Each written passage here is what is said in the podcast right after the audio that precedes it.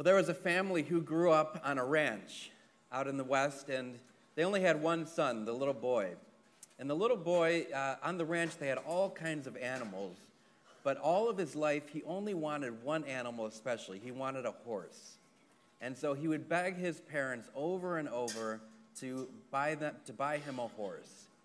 And so the neighbors would say to him, When are you going to buy your son a horse? And the father would say, I reckon I'll do it at some point, but we'll see. God only knows. When the boy turned 16, the father decided to buy him a horse. And when the father brought the horse to him, the boy was disappointed because it was a girl horse, and he wanted a boy horse. And so his neighbor said, Why'd you do that? And his father said, I don't know. I reckon only God knows why I did that. And so one night, the horse had escaped from the pen and was gone. And the neighbor said to him, Man, I feel really bad. Your horse is gone. And the farmer said, Well, the horse is gone, but I reckon God only knows what will happen next. And the horse came back with a, with a wild stallion.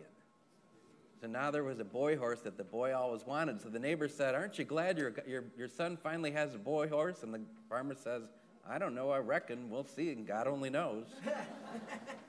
and so the boy started riding the uh, wild stallion. He wanted to, to ride this horse, and he began riding him around. And one day it bucked him off, and he fell and he broke his leg. And so he went back to his father, and the neighbor said to his father, Man, that's really, I feel so bad. Your son broke his leg. And the farmer said, Well, I reckon, I don't know. We'll see. God only knows. And then there was a war that broke out. And so they went around recruiting all the young boys in the villages, and they came to the, to the, to the boy's house, and they discovered he, he had a broken leg, so they couldn't enlist him into the army. And so the neighbor said to the father, Man, you're so lucky. Your, your boy doesn't have to go to the army. And the father says, Well, I reckon God only knows if it's good or bad. God only knows really what will be good or bad for us. Has anyone ever had a prayer that has not been answered? You ever asked for God for something and haven't had that prayer answered? Okay, some of you have. The rest of you are like walking saints. That's great. God only knows sometimes what we need. So we hear in the second reading, the Spirit comes to the aid of us in our weakness. For we do not know how to pray as we ought. So the thing is, there might be things that we desire in life, and sometimes we're praying for the wrong thing. God might have something even better for us in store. And sometimes we do not know how to pray as we ought. I used to have a priest when I was an intern. He was the pastor, and uh, his office was here, and I would work over in the, in the office around the corner. When it would get later at night, as he was returning, uh, not returning, but going through all of his calls and notes and emails, I could hear him just groan. He would go, ah. And I knew like that was, that was the, almost to the end of his day. Sometimes we groan, right? Sometimes we groan, especially when we're desiring something so much from God and it feels like it's not going to happen. We begin to groan.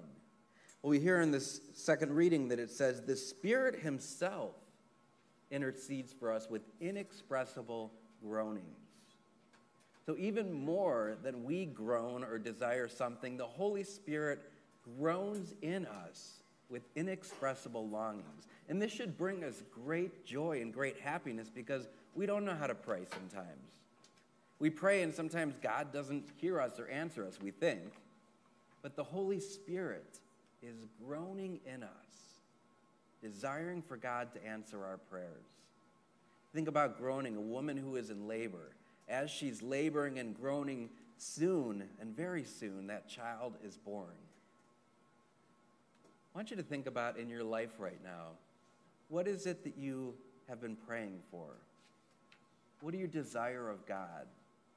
How have you been groaning and, and asking God and yearning for that prayer to be answered? Just like the farmer in the parable, he would say over and over again, We'll see if it's good or bad. God only knows. The Holy Spirit knows.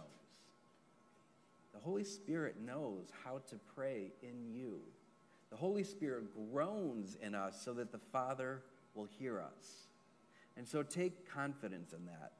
And the next time you find yourself frustrated in prayer or frustrated with God, invite the Holy Spirit to groan in you. I want you to actually try to feel that. Feel the Holy Spirit groaning in you to God so that He hears and answers our prayers.